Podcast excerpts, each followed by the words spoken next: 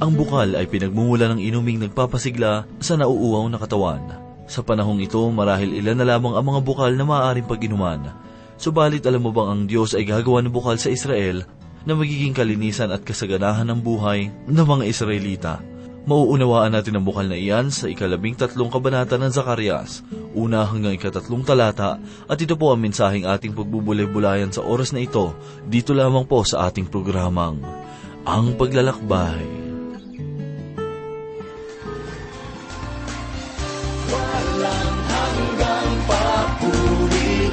Sambit ng aming labi.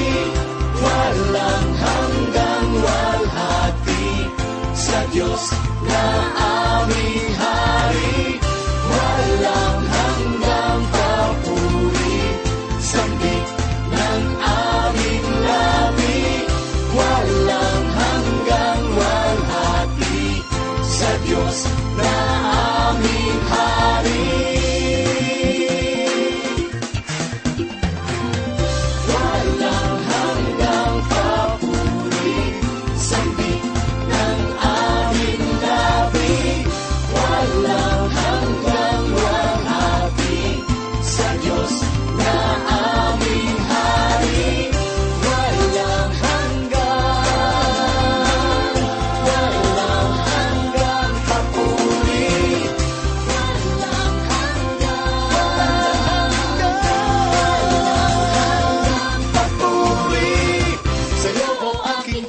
Diyos magpakailanman. Papuri kong handog, buong puso, buong kalakasan sa bawat sandali, anumang kalagayan. Mananatili kang karapat-dapat na alayan sa'yo o aking Diyos magpakailanman. Papuri kong handog, buong puso, buong kalakasan sa bawat sandali, anumang kalagayan. Mananatili kang karapat-dapat na alayan. Yeah! Sabay-sabay natin itaas ang ating tinig. Sa'yo o aking Diyos magpakailanman. Papuri kong handog, buong puso, buong kalakasan sa bawat sandali, anumang kalagayan. Mananatili kang karapat-dapat na alayan sa'yo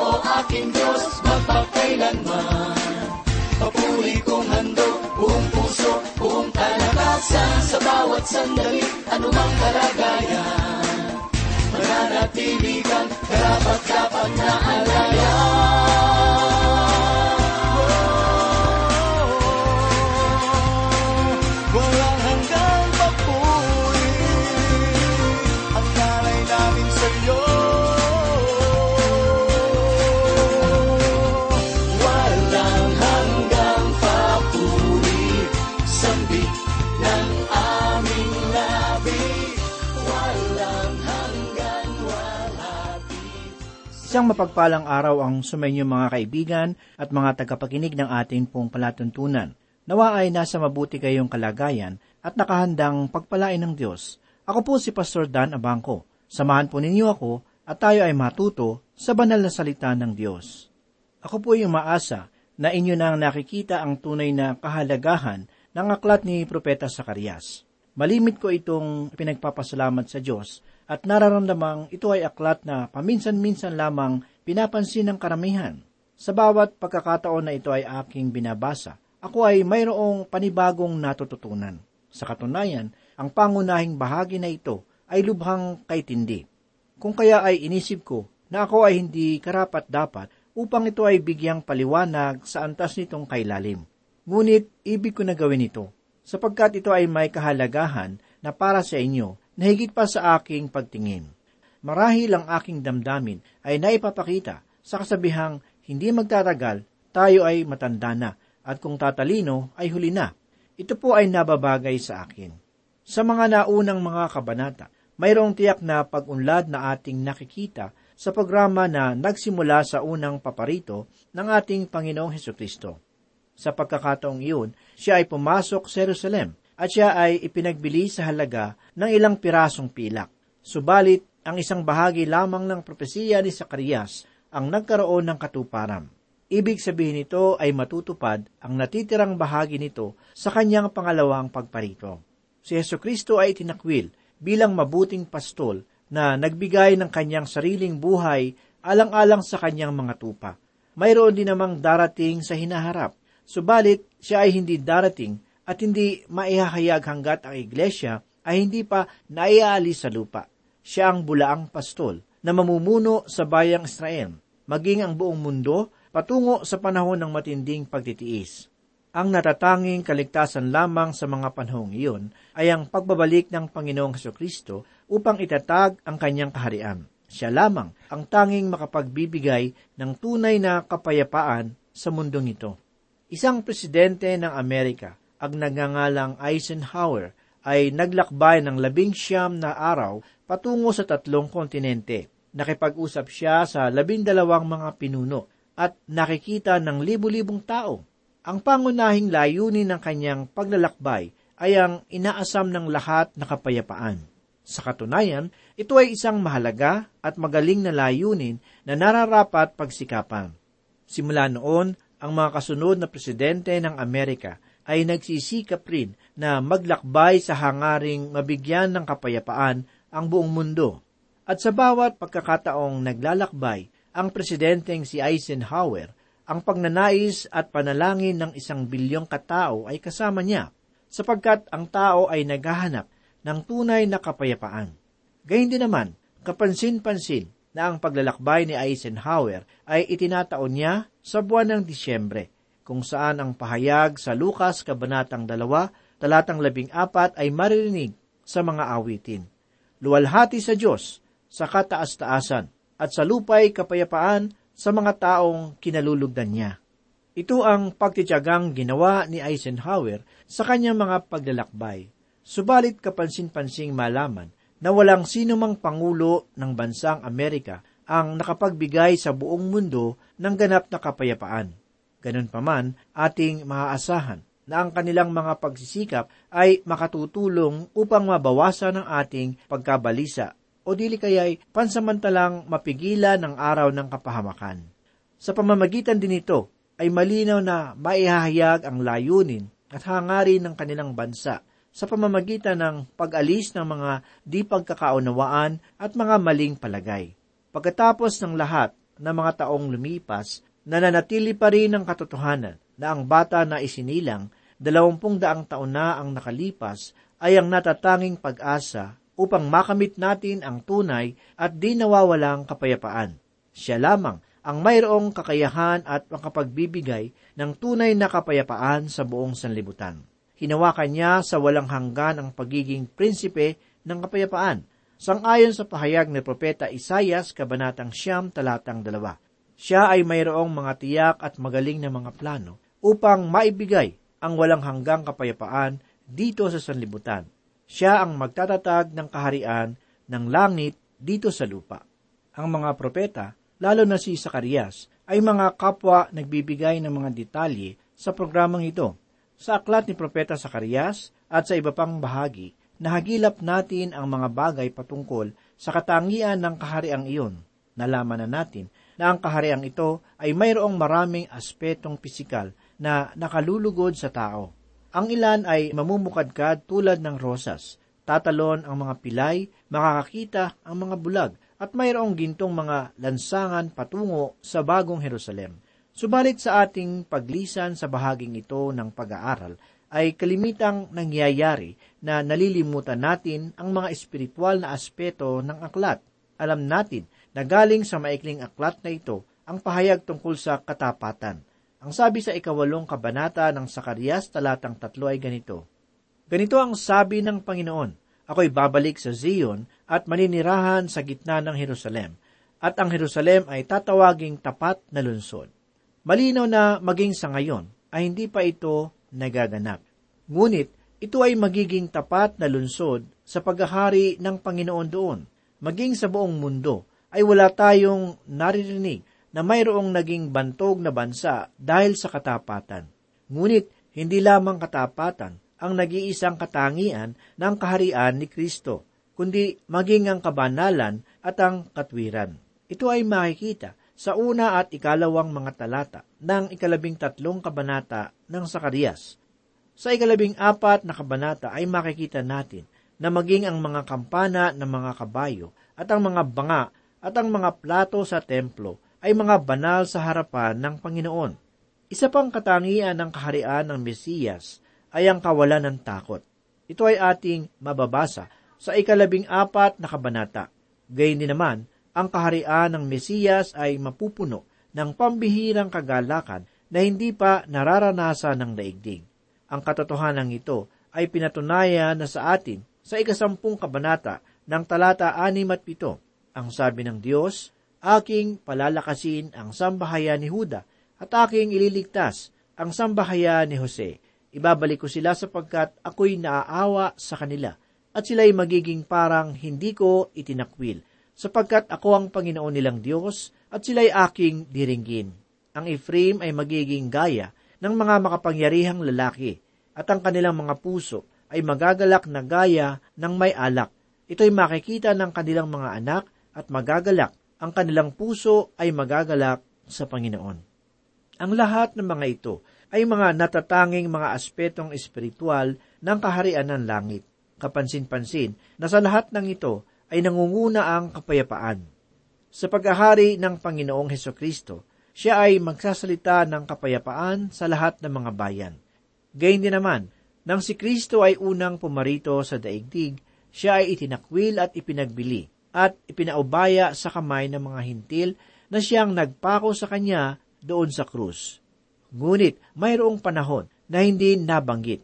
Ito ang panahon ng iglesia, kung saan tayo ay namumuhay ngayon. Kung matapos na ang panahong ito, ay darating ang bulaang pastol, ang Antikristo. Katid niya ang matinding pagtitiis sa buong mundo. Ang kanyang pamumunong diktador sa sanlibutan ay matatapos lamang sa pagdating ni Kristo upang itatag ang kanyang kaharian dito sa lupa. At ito ang ating makikita sa ikalabing tatlong kabanata. Ang lahat ng mga ito ay dapat unawain sa literal na paraan. Isang dahilan kung bakit marami sa atin ngayon ang mayroong paniniwala na ang Diyos ay walang layunin para sa Israel ay dahil sa pagiging kapos natin sa paniniwala na tinutupad ng Panginoon ang lahat ng kanyang sinasabi. Kaibigan, hindi mo magagawang basahin ang bahaging ito ng Sakarias kung ito ay iyong iisipin na pawang espiritual. At kung gagawin mo ito, ang iyong pananaw tungkol sa banal na kasulatan na kinasihan ng Diyos ay maaaring mababa lamang. Gayun din naman ang pinakasentro ng plano ng Diyos ayon sa ating nalalaman sa ikalabing dalawang kabanata ay ang Jerusalem. Sa panghuling tatlong kabanata ng aklat na ito, ang pangalang Jerusalem ay nasusulat ng dalawampu at isang ulit. Kaibigan, hindi gagamitin ng Diyos ang ganoon karaming salita, maliban na lamang kung ang kanyang tinutukoy ay ang literal na Jerusalem. Ang tinutukoy dito ng ating Diyos ay ang lungsod ng Jerusalem, maging ang mga dalubhasa na mag-aaral ng banal na kasulatan ay naninindigan sa bagay na ito. Nalulugod akong ibahagi sa inyo ang sinabi ni Dr. Merrill F. Anger na may magaling na paliwanag sa aklat ng Sakarias. Ang sabi niya, tanging ang literal na pangunawa sa mga propesiyang ito patungkol sa muling pagsasaayos sa bayan ng Israel sa muling pagbabalik ng Panginoong Heso Kristo ang makapaghahayag sa tunay na nilalaman at kahulugan ng mga ito.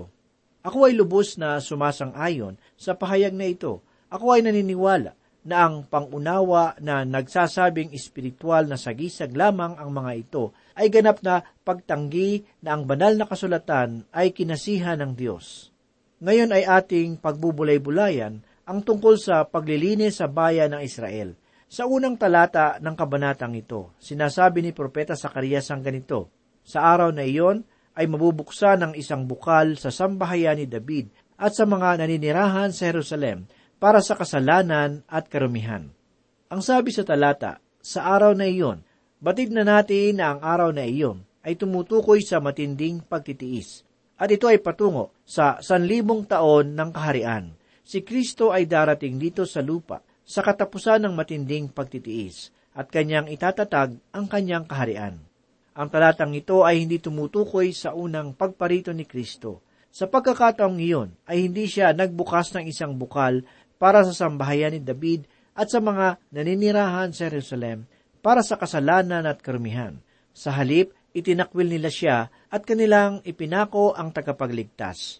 Maging si Apostol Pablo ay nagsulat sa aklat ng mga taga-Roma, kabanatang 10 at ikatlong talata. Maging si Apostol Pablo ay nagsulat sa aklat ng mga taga-Roma, kabanatang 10 talatang 3. Ganito po ang sinasabi, sapagkat sa kanilang pagiging mangmang sa katwiran ng Diyos at sa pagsisikap nilang maitayo ang sarili, ay hindi sila nakapasok sa pagiging matuwid ng Diyos. Ang katagang isang bukal ay tumutukoy sa kapangyarihan ng Diyos sa paglilinis. Ito ay nabuksan ng Panginoong Heso Kristo sa pamamagitan ng kanyang kamatayan doon sa krus. Sa kanyang unang pagparito, siya ay itinakwil ng Israel bilang Mesiyas at tagapagligtas at ang bukal na ito ay kanyang binuksan para sa kanila. Ang kabanatang ito ay pagpapatuloy na paglalahad sa programa ng Diyos. Nakita natin sa ikalabing dalawang kabanata na sa araw na iyon, ibubuhos ng Diyos ang kanyang espiritu sa Israel. Maging ang propeta na si Joel ay nagsasabi patungkol sa mga ito. Sa pagkakataong iyon, ang bukal ay mabubuksan para sa kanila na mangyayari lamang sa panahong sila ay mamulat sa katotohanan na si Heso Kristo ay naipako alang-alang sa kanila. Sa panahong iyon, ang Israel ay magbabalik loob sa Panginoon. Lagi nating tandaan na ito ay salita ng Diyos at malinaw niya na sinabi, sila ay tumingin sa akin na kanilang inulos at kanilang tatangisan siya. Isang kaganapan ng isang tunay na araw ng pagkatubos para sa mga taong ito ang pagdating ni Kristo sa pangalawang pagkakataon. Mangyari na sila ay magsisisi at tatanggalin ng Espiritu ng Diyos ang tabing sa kanilang mga mata. Ito ay sinabi ni Apostol Pablo sa kanyang mga sulat na ang Israel ay maaaring linisin ng Diyos kung tatalikdan niya ang kanyang mga kasalanan. Pansinin mo ito, kaibigan. Ang suliranin ng tao ay nasa puso at wala sa ulo. Ayaw lamang niyang iwanan ang kanyang mga kasalanan. Ito ang kalagayan ng Israel at maging ng buong mundo, mapagmahal sa layaw. Ang sabi pa sa ikalawang talata ay ganito, Sa araw na iyon, sabi ng Panginoon ng mga hukbo, aking aalisin sa lupain ang mga pangalan ng mga Diyos-Diyusan, kaya't sila ay hindi na maaalala pa. Aking palalayasin sa lupain ang mga propeta at ang karumal-dumal na espiritu sa lupain. Muli, mababasa natin ang katagang sa araw na iyon dito sa talata. Ang sabi pa ng Diyos, aking aalisin sa lupain ang mga pangalan ng mga Diyos-Diyusan. Nang ang Israel ay bihag ng Babylonia, iniwan nila ang mga Diyos-Diyusan. Ang gintong baka ay hindi na muling naibalik sa lupain ng Dan at Betel. Subalit, naiiwan pa rin sa mga tahanan ang mga pamahiin. Magpahanggang ngayon, marami ang naniniwala na may mga bagay na mayroong kapangyarihan na kung ito ay kanilang isuot o ilalagay man kung saan, ito ay maglalayo sa kanila mula sa kapahamakan. Ito ang uri ng Diyos-Diyusan mayroon sa Israel. Patuloy pa sa talata, aking palalayasin sa lupain ang mga propeta at ang karumaldumal na espiritu sa lupain. Ang mga propeta dito na nabanggit ay walang iba kundi ang mga bulaang propeta. Ang karumaldumal na espiritu naman ay ang mga masasamang espiritu. Tayo ay namumuhay sa mundo kung saan ang mga masasamang espiritu ay patuloy at malayang nakakagalaw. Maaari na ating makita sa huling mga araw ng panahon na ito ang matinding paghahayag ng kanilang kapangyarihan at kasamaan. Ang mga panlilinlang ay nagbuhat sa mga masasamang espiritu hindi nila ibig na ang tao ay makabatid sa katotohanan ng Diyos. Ang talatang ito ay tunay na mahalaga sapagkat tanging ito lamang ang malinaw na nagsasabi tungkol sa pagpapalaya sa mga masasamang espiritu sa panahon ng sanlibong taon na paghahari ni Kristo. Ang aklat ng Apokalipsis ay nagsasabi tungkol sa pag-aalis ng mga bulaang propeta at ang Antikristo mula sa sanlibutan. Ito ay ating mababasa sa ikalabing siyam na kabanata ng Apokalipsis, talatang dalawampu. Ganito po ang sinasabi. At hinuli ang halimaw at kasama niya ang bulaang propeta na gumagawa ng mga tanda sa harapan nito. na siyang ipinandaya sa mga tumanggap ng tanda ng halimaw at sa mga sumamba sa larawan nito. Ang dalawang ito ay buhay na inihagis sa lawa ng apoy na nagliliyab na asupre. Ang diablo ay gagapusin sa loob ng isang libong taon at itatapon sa di matarok na kalaliman. Ang kalalimang ito ay sinarhan sang ayon sa ating mababasa sa aklat ng Apokalipsis, Kabanatang 20, unang talata hanggang tatlo.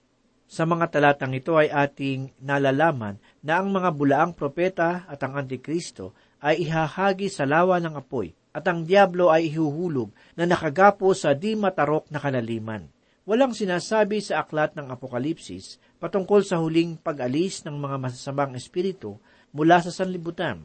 Subalit matitiyak natin na ito rin ay mangyayari sa panahong iyon sila ay maaaring ilagay sa isa sa mga lugar na nabanggit tulad ng di matarok na kalaliman o sa iba pa. Anuman ang kanilang kalalagyan, ang mahalaga ay aalisin sila mula sa sanlibutan. Isang paniniwala ng marami na ang paglapit ng tao sa Diyos ay wagas na pagbabago. Naniniwala sila na ang taong pumupunta sa simbahan ay hindi na babalik sa kasamaan. Subalit ang paniniwalang ito ay hindi totoo sapagkat maraming mga nagsisimba na higit pa ang kasamaan ng ugali kaysa sa mga hindi mananampalataya. Gayun din naman, pinipigilan ng mga masasamang espiritu na malaman ng tao ang katotohanan, upang sila ay hindi maligtas mula sa hatol ng Diyos. Ito ang gagawin ng mga masasamang espiritu sa panahong ito. Ang kakulangan sa kaalaman tungkol sa salita ng Diyos ang nagpapalakas sa hukbo ng kadiliman. Kaibigan, Isang kakaibang sanlibutan ang magaganap kung ganap na mawawala ang mga Diyos-Diyusan at palalayasin sa lupa ang lahat ng mga masasamang espiritu. Pakinggan natin ang diwa ng pahayag dito sa ikatlong talata. Kapag ang sinuman ay muling magpropesiya, sasabihin sa kanya ng kanyang ama at ina na nagsilang sa kanya, ikaw ay hindi mabubuhay sapagkat ikaw ay nagsasalita ng kasinungalingan sa pangalan ng Panginoon at aalisin siya ng kanyang ama at ng kanyang ina na nagsilang sa kanya kapag siya ay nagsasalita ng propesiya. Marahil ay pawang mabibigat na salita ang mga ito, subalit ang araw ay dumarating mga kaibigan na mga anak ng Diyos ay muling maging una sa lahat.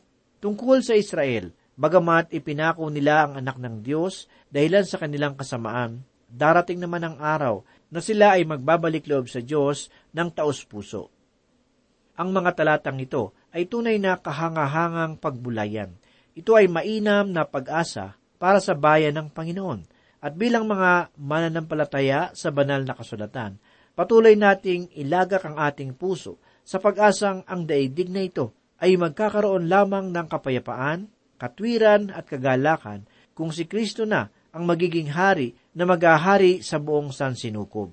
Ang araw na iyon ay tunay na kahanga-hanga hangad kong asamin natin iyon ng taos sa ating puso at pag-ibig kay Yeso Kristo na dakilang Panginoon at Hari ng buong sanlibutan. Kaibigan, nais kong tandaan mo ito. Ang kasamaan ay laging may kaakibat na kapahamakan. Maaring ang kasalukuyang kalagayan nito ay nararanasan na may kasaganahan at pagdiriwang. Subalit, dapat pa rin nating maunawaan na mayroong wakas na magbibigay katarungan laban sa kanyang mga ginawa. Ang kasamaan ay likas sa tao. Ito ay madali niyang naisa sa katuparan sapagkat siya ay isang makasalanan. Marahil, mahalagang malaman natin na ang ating makasalanang kalagayan ay hindi dahil sa kasamaan na ating nagagawa, kundi dahil sa kalikasan na ating tinataglay. Tayo ay namumunga ng masama sapagkat ang ating espiritual na kalagayan sa harapan ng Diyos ay makasalanan. Dahil rito, lahat tayo ay nangangailangan ng tagapagligtas, sapagkat tanging si Yeso Kristo ang daan na maghahatid sa atin tungo sa buhay na walang hanggan sa piling ng Panginoon. Kaibigan, kung pagmamasdan ng Diyos ang iyong buhay, madarama kaya niya ang nag-aalab na pag-ibig na para sa Kanya? Ano ang laman ng iyong puso? Mayroon ba itong mga pader na humahadlang sa Panginoon? Kaibigan, Nais kong malaman mo na ang pinakamasamang pagkakasala na magagawa ng tao dito sa daigdig ay yaong tanggihan niya ang kalooban ng Diyos sa pamamagitan ni Kristo. Kaibigan, si Kristo ay namatay dahil sa iyong kasalanan. Ginawa niya ito sapagkat hindi nais ng Diyos na ang tao ay masadlak sa walang hanggang kamatayan. Ang kamatayan ni Kristo ay handog para sa iyo upang sa pamamagitan ng pagtitiwala sa kanyang ginawang pag-aalay ay magkaroon ka ng katiyakan tungkol sa walang bayad na kaligtasan na kanyang ipinagkakaloob sa iyo. Ngunit dapat kang magpasya sapagkat ang pagtitiwala sa Panginoon ay nangangahulugan ng taos-pusong pagtugon tungkol sa pag-ibig na kanyang ipinadama sa iyo. Kaibigan, haharap ka sa Diyos at kung sakaling dumating sa oras na ito ang iyong pakikipagharap sa Panginoon, ano ang iyong sasabihin sa Kanya? Ano ang mukhang iyong maiharap sa ating Diyos? Tinanggap mo na ba ang ginawa ni Kristo sa krus ng Kalbaryo? Pinanghawakan mo na ba ang pag-ibig ng Panginoon sa iyo? Tumugon ka na ba sa gawa ng Kalbaryo? Kaibigan, iyan ang mga bagay na dapat mong pagbulayan sa iyong sarili. Huwag nawang magwagi ang Diablo sa iyong pasya na magawa niyang matakpan ang iyong pag-iisip sa katotohanan ng Diyos. Manampalataya ka sa kamatayan at muling pagkabuhay ni Yeso Kristo para sa iyo. Gawin mo ito ng taos sa iyong puso at ikaw ay maliligtas. Manalangin po tayo.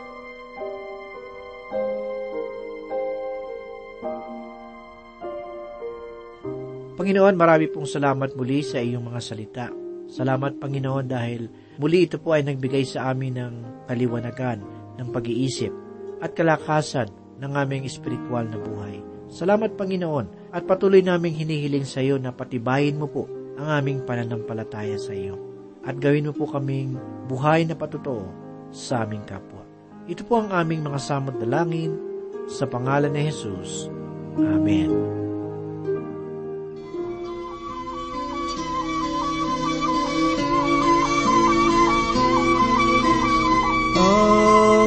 Ng tubig sa batis ay lumalagaslas sa mga bato sa tabi. Ito'y humampas.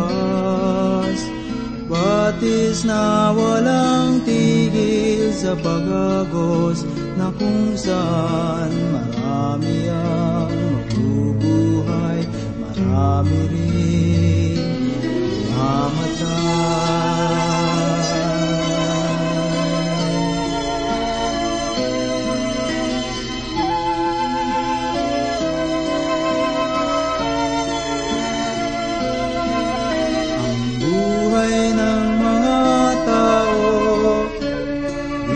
Agos